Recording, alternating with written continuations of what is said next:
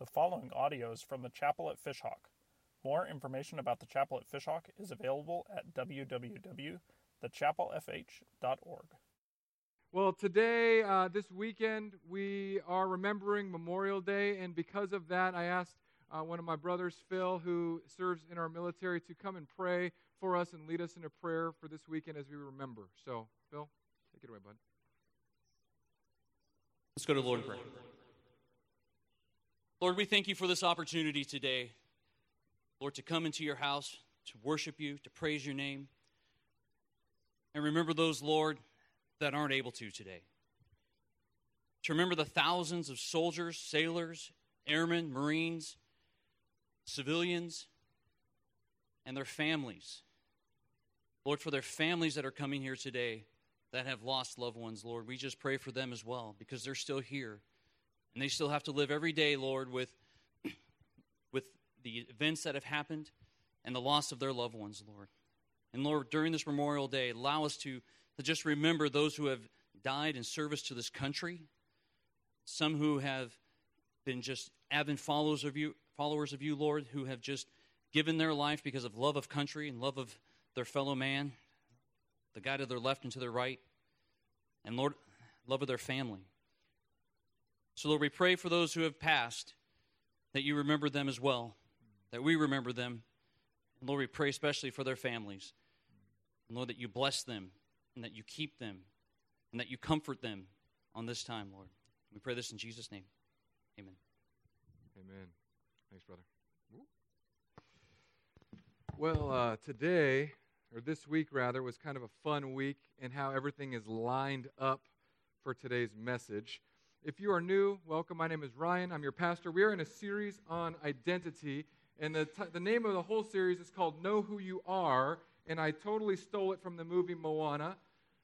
And I, I wanted us to do this series going verse by verse through the book of Ephesians because Ephesians is jam packed, as with many books of the Bible, but really these big identity statements of who we are in Jesus, mostly because I see so often that we are selling ourselves short for who God has not only saved us to be, but called us to be, purposed us to be, and created us to be.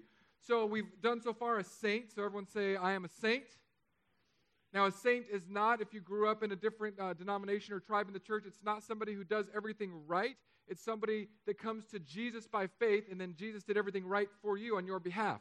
Every time Paul writes a letter, he talks to the churches as the saints. So we had the saints in Ephesus. You guys are the saints at the chapel at Fishhawk.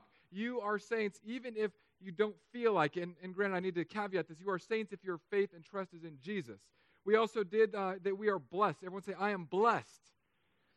Now, we are blessed with every spiritual blessing, which means we have all that we need with the Spirit of God within our lives today, right now. We've got the, the blueprint of God within us to overcome anything that's in our past, to find restoration and healing from brokenness. We've got the DNA of God within us to be able to love those who are hateful toward us. We've got the DNA of God within us to be able to return kindness for, for anger. We've got the DNA within us to live in a way that is contrary to what this world generally sees. This is God's power within us. This is what it means to have every spiritual blessing, that all of who Jesus is is now within us and walks with us and goes with us as we go. We are also secure in who God has made us. And today we are looking at a few other identity statements. We are an heir, we are hopeful, and we are secure. Now, today um, it should be a relatively quick message. I'm not going to promise that, but it should be. And uh, I was so pumped. Uh, this is, for those of you who don't know, this thing is called a newspaper. Okay? It's, uh, they used to read these back in the 90s and 80s before Google existed. They're amazing, uh, by the way. You can like rub ink off with this stuff called silly putty. Um, kids these days, they just never know this sort of thing. But one of our families, uh, the, one of the co directors of our kids' ministry, and her husband, Greg, who's our webmaster, they adopted a child and his name is Anthony Gabriel Now Hart. And it is amazing. Anthony Gabriel Hart was added to the Hart family this week. And it was the first adoption that I've ever gone to, like the court proceeding. And it was a fascinating moment because in, in that moment, Anthony Gabriel Hart, actually, I need a caveat. They did one thing I didn't like with the adoption. I'm pro adoption, but the kid's name was, before the adoption day, Anthony Jesus Hart, or Anthony Jesus, whatever the last name was, and I thought that was more appropriate for a chapel kid. I think we should all have the middle name Jesus, but anyway. So I told Greg, don't change your name from Jesus to Gabriel. Let him be Anthony Jesus. It's the best. But he changed it against my judgment. And, uh, and on that day, he went from legally being part of the system, not having a family, to in one moment when the judge declares it and it's signed and done, they said, This now is Anthony Gabriel Hart. And if you've have you've not met Anthony, he's in the back today. He is a ball of sunshine. Now, now, if you've never talked to him, don't he doesn't he can't talk verbally, but he can communicate. He will let you know when he's mad and when he's happy. And he's so happy when you talk about the right things with him or if you give him gifts. He loves stickers. I don't know if his parents love him having stickers, but they're not in the room, so get them all the stickers he wants. and on that moment, though, when, when he became Anthony Gabriel Hart, I mean, there was not dry eyes in the room. There was a news crew there doing this photo shoot. There were friends and family. There were the agencies involved in caring for Anthony before, and the lawyers and everyone. And, and because he, he has a disability and is in a wheelchair, and because his story is so powerful and he went so long, uh, like half of his life without a family, for him that day, I'm sure was momentous. And for the Harts that day, going from a family of four to a family of five, everyone was just crying as, as Anthony got his new name, as Anthony became a Hart, as Anthony now, though not born biologically to the family, is part of the family. And the brothers accepted him. The judge asked the brothers what they thought. And they, they were asking the friends and the family, Do you affirm this? Is this a good thing? Now, this young boy has a new identity. Now, this young boy has a new security. Now, this young boy has a new family.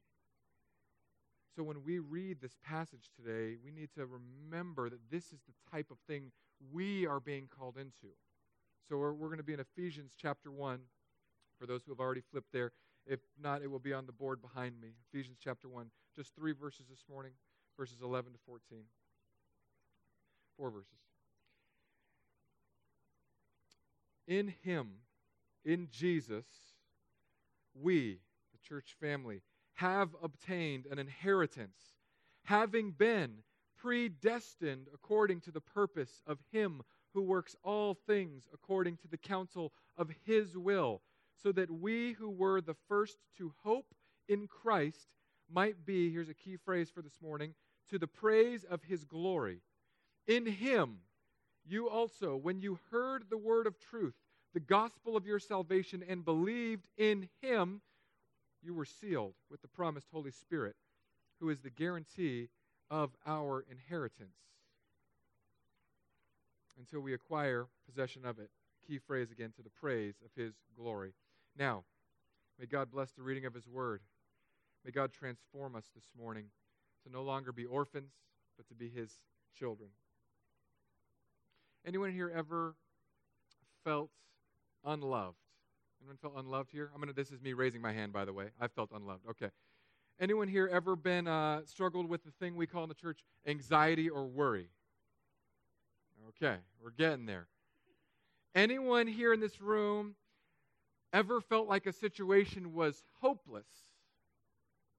Okay, so a little fewer. So we went from like five people to 90% to 80%. So today, in this passage, we've got some key themes. One is, is that we are heirs. We have an inheritance coming our way. And most of us know what that looks like. If, if somebody here were to lose a family member that had buckets of money, and you got the knock on the door, and they said, Hey, you know, your, your Uncle Billy is gone. Left you a check for $40 million. Some of you are like, Jeez, life changed. You know who else was saying that? The government. They're like, Tax time. Your life would be changed. I mean, what could you do with $40 million? You could pay off some of your student loans. You could pay off your mortgage. You could send your kids to boarding school. There's so much opportunity. to inherit something like that. Now, when we say to people in church, you inherit God Himself, we're just like, yep, cool, thanks. if I were to tell you right now that under two of the chairs, but only in this section, there's an envelope with $100 bills in each of them. You're not going to look right now because you'd be judged harshly at the chapel. But some of you are already like, and then you're looking in the empty chairs because it's Memorial Weekend. You're like, this row is mine. I'm claiming it. You're like throwing your sweater and the purse on the other chairs. And that's just for $100. Now, in this passage, we have one of, if not the most important aspect of what we inherit, and we walk right through it. Because we have obtained an inheritance in Christ, have, past tense. We have been past tense, predestined. We have a destiny that God is laying out. Some people don't like this word. The word is in the Bible, so you got to deal with it one way or the other. God has a destiny that He is writing your story. Later on in Ephesians, God uses a word for our lives. He says He is writing a poema, is the Greek word, for our lives. So literally, God says, You, your life, is a poem, and I'm writing it out. I'm making it unfold to the beautiful destiny that I have written for it. I've already got the lines and the stanzas set. I'm just writing your story as each hour ticks by. And all of these things are working toward the counsel of His will, not our will, so that we who are the first to hope in Christ may be, that phrase I said was the key phrase, to the praise of His glory. Now, that's a very churchy phrase, to the praise of His glory, to the worship of His glory, to the worship of His beauty, to the love of who He is now, this phrase, I think sometimes we lose sight of how meaningful it is for us. Because we learn this about God in the Bible God wants to be worshiped. God says, It's for my glory, to be so, so my glory could be praised. In the Old Testament, he says, It is for my name's sake that I'm doing this. And God says, I am a jealous God. I will not have other gods before me. There's the very first commandment is like, I am chief and I want nothing before me. Now, if any of us did that in our lives, we generally don't like those types of people, right?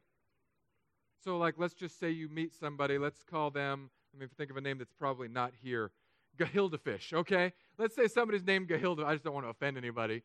Uh, let's, let's just go with a general name Steve, okay? If there's a Steve here, I'm not talking about you. Let's say Steve is just self absorbed to the maximum. He's just got megalomania flowing out of his ears. And it's all about Steve. Or if you want to change the story, Stevette. And, and Steve is an attention lover. And Steve says, Hey, you just, you, you just need to love me, worship me, come over here to be by me because it's all about me. We generally don't like those people, right? We're like, oh, that person's obsessed with themselves. In middle school, you call those people popular. In high school, you call them stuck up.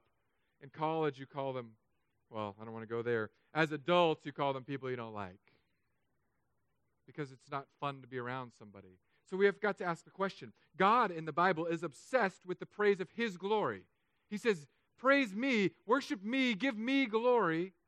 And the thing that we have to see is that God's whole plan of adopting you, making you an heir, giving you an inheritance, saving you, predestining you, choosing you, however you want to say it, whatever verse you want to go to, the process of you coming to know God is what gives him glory, and you giving him glory is what actually makes you more of who you were supposed to be. Because the ultimate gift that anyone can give you in life is God himself. The ultimate thing that I can give you is not a check for $40 million. I know that some of you are thinking, but I want that check. I think that would have a more significant impact. I promise you it would not.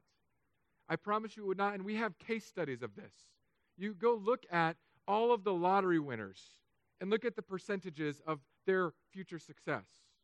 Go look at the most successful, quote, quote unquote, people in our culture.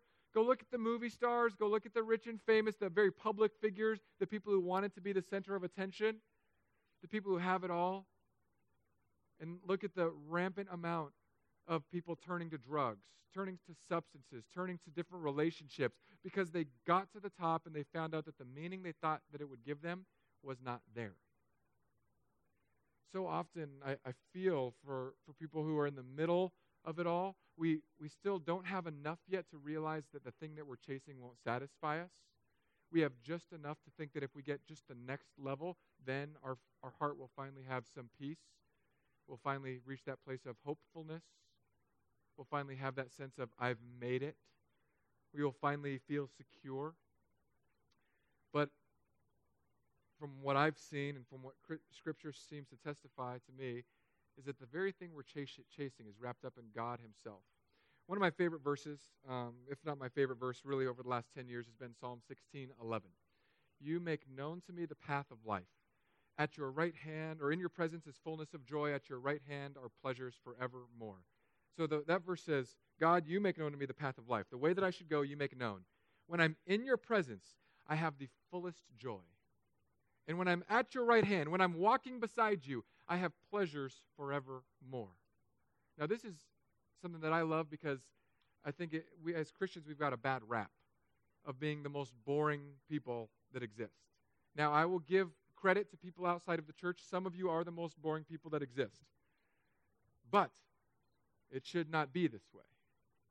Because with God, we have access to the fullest joy the, the greatest joy that you've ever had. Greater joy than when you held your newborn, greater joy than on your wedding day, greater joy than when Uncle Billy died and you've got your $40 million.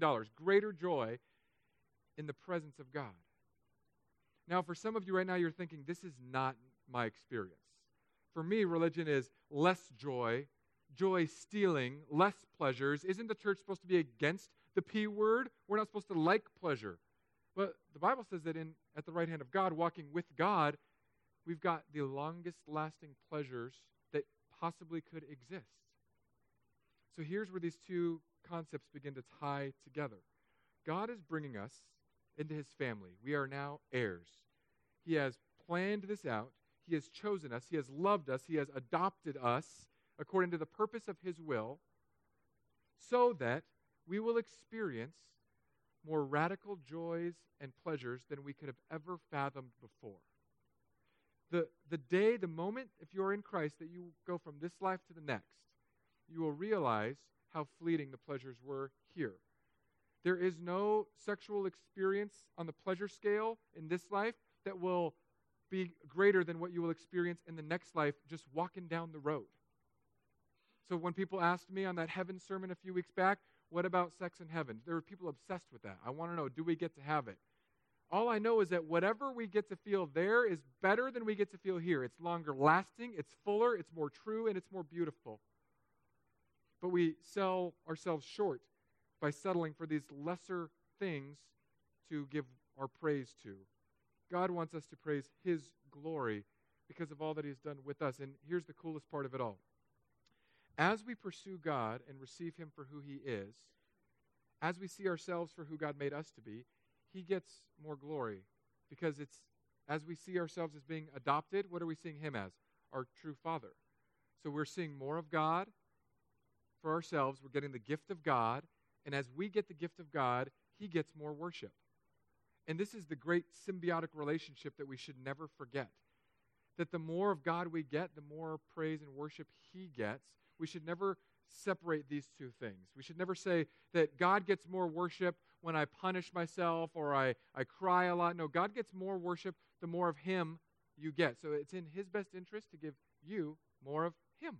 I know this is very twisted. But here's the ultimate thing instead of the money, instead of the, the thing that you're chasing after, the thing you should seek is Am I who God has called me, made me, and saved me to be? And then ask yourself, what does that tell me about who God is and the gift that He's given me? Because the inheritance that God has, I, I cannot fathom. But as I said, every joy and pleasure that we get in heaven is greater than the greatest joys and pleasures here. And I don't want to just do an either or thing, it begins right now. You have access to God's joy right now because you already have, either in sapling form or full grown form, every spiritual blessing in Christ. So, right now, we're going to go through these on the, the uh, other side. Some of you are in situations right now that seem hopeless. You think there is no way out. There is no way that this person is going to make this decision. There's no way that this job is going to land. Some of you right now are so stuck in a mindset of there cannot be a way out of the situation. It is not a, a lesser of two goods, or, or it's a evil evil, and you're hopeless. God's people have a hope that cannot be touched by anything in our experience here. Because Jesus transcends the hopelessness of every situation. Whether it's somebody that you are praying for and loving and wanting to come to know God, whether it's a situation in your life, an addiction, a brokenness, a struggle that you have hidden in the darkest corner of your heart, and you feel like if I let other people see this, if I let God know that I know it's there, then He will not accept me. I need you to understand that when it says that we are the first to hope in Christ, we will be to the praise of his glory. And then it says we are sealed by the promised Holy Spirit. All of, of God, this is God stuff that's being done to you. It's not you finally getting smart enough, it's not you finally overcoming, it's you finally surrendering. God's, I, I believe, one of his favorite positions to find us in is on our knees or on our face in surrender, saying, I just can't do anymore. And you may think, isn't that the where hopelessness leads to? That's where hope begins. It begins when we have nowhere else to go but on our face before a God who says he will be our source of hope. Hope begins when we have been orphaned so long that we are hungry for the love of a good father who has a plan and a purpose for us. You know what's crazy about this story with Greg and Donna and Anthony and the two Hart boys is, is Anthony's in a wheelchair probably for the rest of his life, unless you guys get to praying. And me get to praying. Uh, barring a miracle from God, he's in a wheelchair. And they adopted him, and they, they changed his name, and they said, What's ours is yours, and you are ours. Anthony can't contribute anything as far as work to the family. I joke about my kids, you know, like, because my mom told me when I was young, the reason I had kids was so that one day I wouldn't have to clean the house and do dishes. So I have passed that wisdom along to my children. The reason I have kids is so I don't have to do dishes forever and do the yard work from June to October. Here's what I love about this story Anthony will probably not do yard work in this life.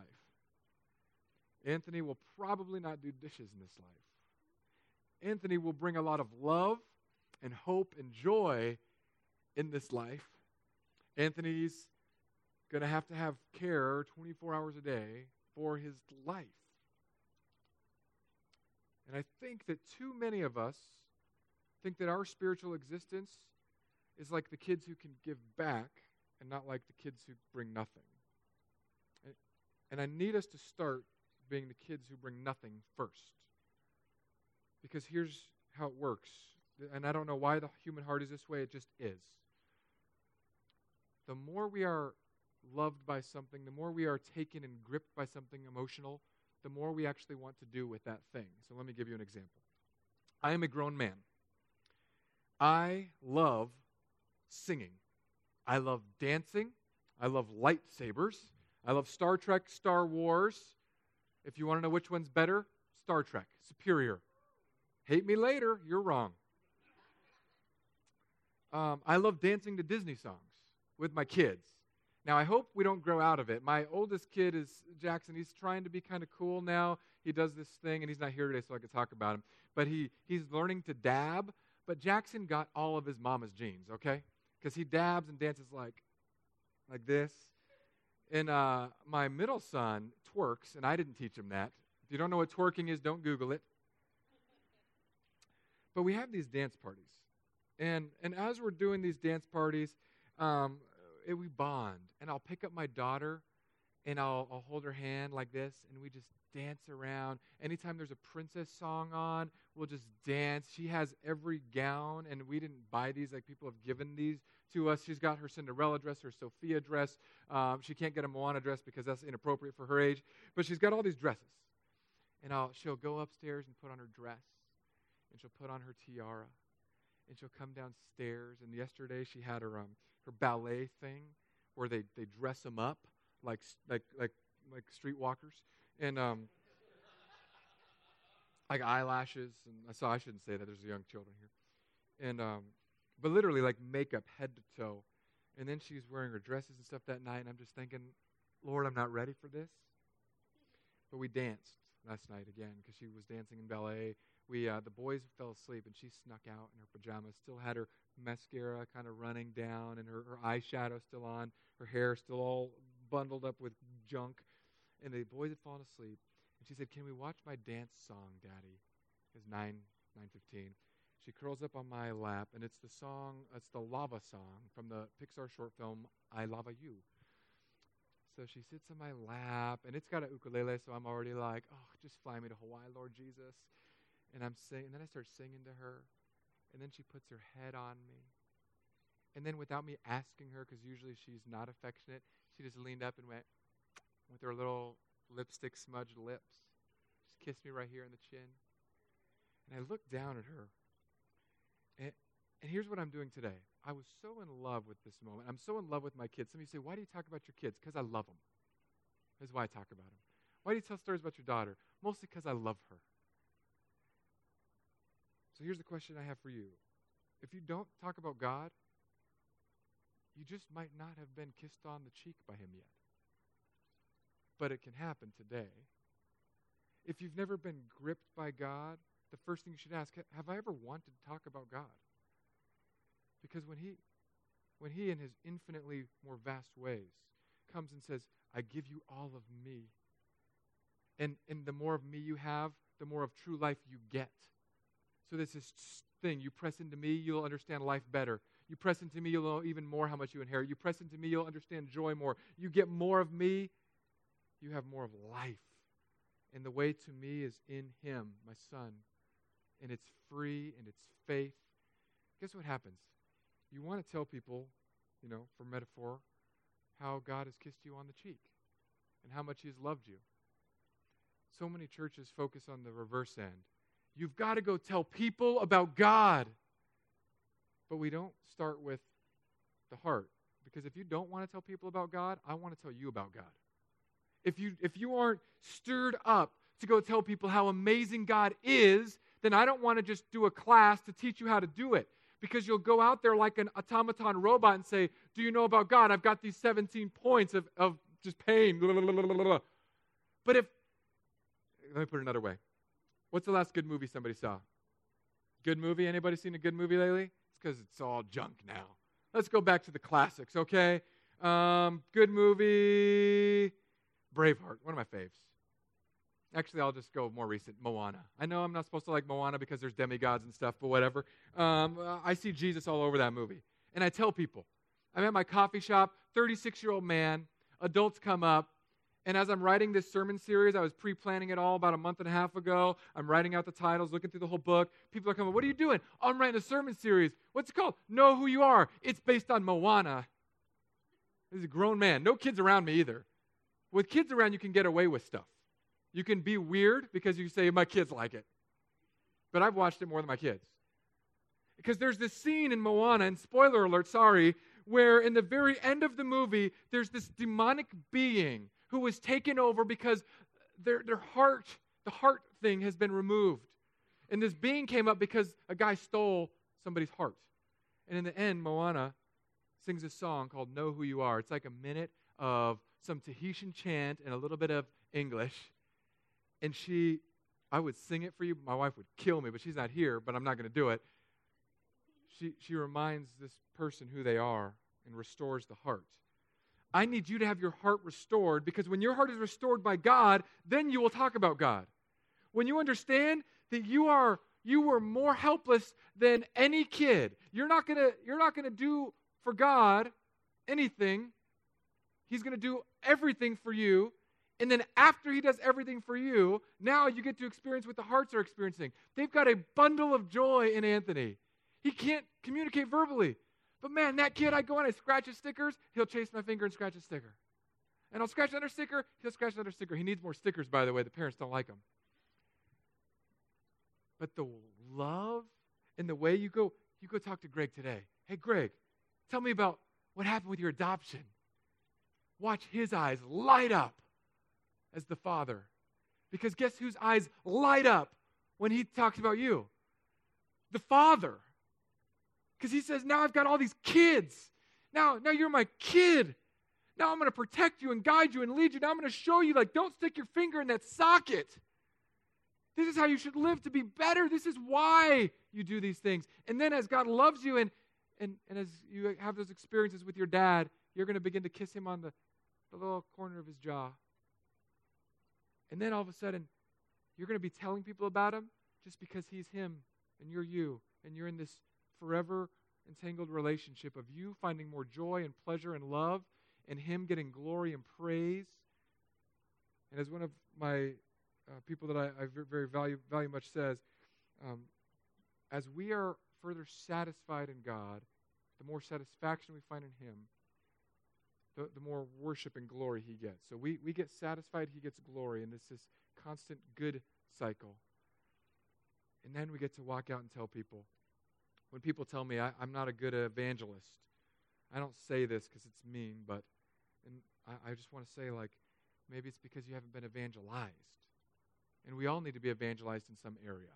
Our heart is a corridor with rooms that God's light is permeating through, which is why we still have some sin in there. And, and after years and months, God's light breaks through and sheds light on an area, and our life gets to change. And every time God does that, we should be thrilled because the God of the universe is holding us and saying, I did this. I danced with you. I loved you. I let you stay up late. And then we get to kiss his face, and he gets to look down on us. This isn't what it means to be an heir. This is what it means to be full of hope. This is what it means to be secure. Because I promise you, no one's going to take Savannah out of my arms, ever. Except for, I mean, I, will give her to her husband eventually. Maybe. No one's going to take you out of God's arms. I mean, the, the verses are clear. I don't know. There is a debate within Christianity, but I feel like these verses, John 6 37, Jesus says, All the Father gives to me will come to me. Whoever comes to me will never, I will never, I will never cast out. Um, I don't get it.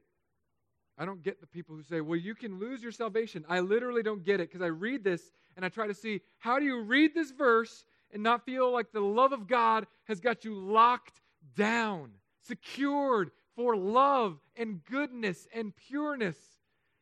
In John 10, he says, My sheep, Jesus My sheep hear my voice, and I know them, and they follow me. I give them eternal life. They will never perish, and no one will snatch them out of my hand.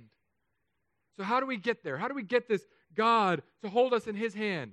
Right now, I play this game with my kids, and I'm still a grown man, and they're not. And I'll hold something in my hand, and Jackson will say, Okay, you hold it, Daddy, as tight as you can. So I'll put like a quarter in there. I'll put a $10 bill in there. I, am I'm, I'm past the phase now where I put a $100 bill in there because I don't know if I'm that strong. Um, but I'll hold it.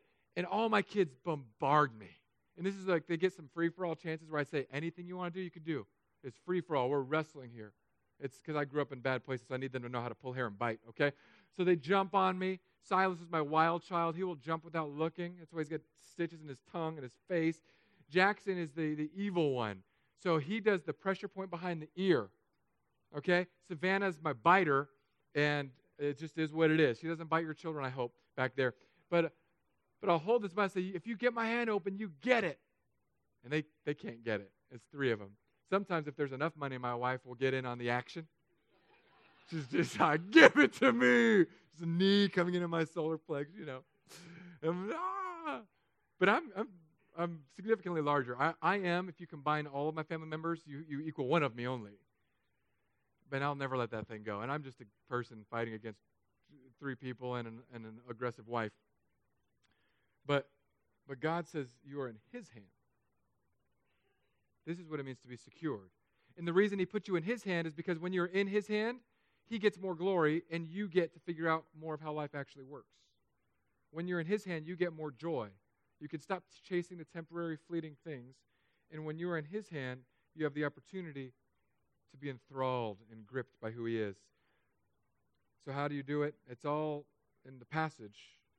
You hear the word of truth. You've got to hear the word of truth. A lot of churches have converted um, over the years to this dialogue thing, and I love dialogue. We're going to do some of that probably in this series because God keeps sort of nudging me that way. But ultimately, the, the gospel means good news. You need good news. When churches go to the just discussion only version, I say you better be careful. That's a good way to kill a church because discussion means we're figuring something out. Rather than the gospel is we need good news to wash over us that changes us. A news that the battle is won. Whoa, now we can unlock our door. A news that you are loved. Now I can rest knowing that I'm secure. A news that no matter what happens in your life, you've got a God who will hold you, never cast you out. You will never perish because He chose you, loved you, wrote a destiny for you. This is news that now needs to rest on your soul so that now you can see how often God Himself is saying, I love you, you're mine. No one's ever taking you from me. There is no evil, no brokenness, no sin. I've paid for it all. I've put it on the cross. You're mine. This is what you hear.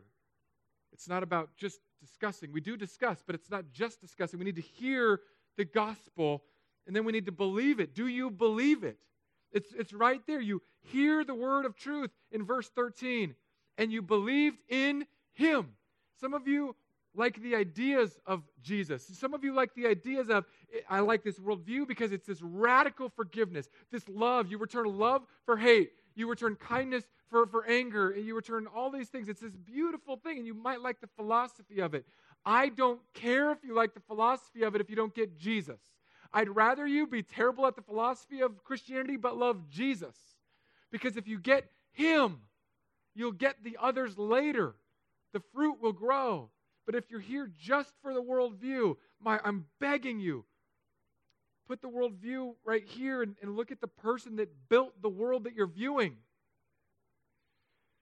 And then, after you believe it, you're sealed. This is the stuff we talked about last week the God DNA. He's the promise, the guarantee. There's, um, there's not really, there's two ways we're sealed. We're, we're sealed as a being with a new spirit. So, so there's no powers that can penetrate the Holy Spirit. The sin is coming from within us if we do still sin, and the Spirit is squeezing that out like a juice press. And then there's also this notion of seal in, in this time where it was a seal, and we, like I said, we don't really have anything like this except for um, military medals. So I thought it'd be a good illustration for today. There's a movie, I can't remember the movie, but I'll, I'll, it'll come to me. I've had too much coffee. There's a movie where there's uh, soldiers, and this person who is now destitute in life, had fallen on hard times, um, was getting harassed. And he was going to get kicked out of an establishment. And nobody knew that he had a Medal of Honor that he was given in the war. Now, Medal of Honor, for those of you who don't know, it's like the highest medal, I'm told. Um, and it's, it means that you did something amazing. And the man had become disheveled, and his, his beard and his eyes sad, and and he was getting harassed, and they were going to kick him out of this place. And then two soldiers came up, and they saw the medal. And he wasn't trying to show it off, they just saw it through the coat. And the soldiers see the medal, and they stood and they saluted the man because he had a, a symbol of what, it, what he had done. You and I have a seal, but it's not one that we have earned. We have the highest medal, the highest badge of honor and it was what Christ gives us from the cross. All of our bad, he became sin, so that, that he who knew no sin became sin for us. And while we were yet sinners, he died for us. So we transferred everything unto him. He transferred everything that he is unto us, and that's the seal we walk around with. This is what it means. You hear the good news, you believe it, and once you believe it, the Spirit of God seals you. You walk as a holy being, and you may not see it yourself. And I've been praying to God all week this week Lord, help me to see. Help me to see it on the people. Just like when Elisha's servant said, or when Elisha told his servant, God opened my servant's eyes, and they were surrounded by a human army, and then the eyes were open, and there were angels on the rim of the mountain around them, there to fight on their behalf. I've been praying all week.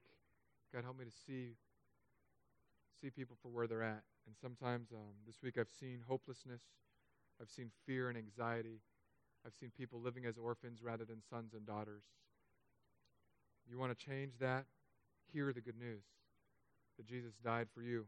Believe in Him. beyond the worldview.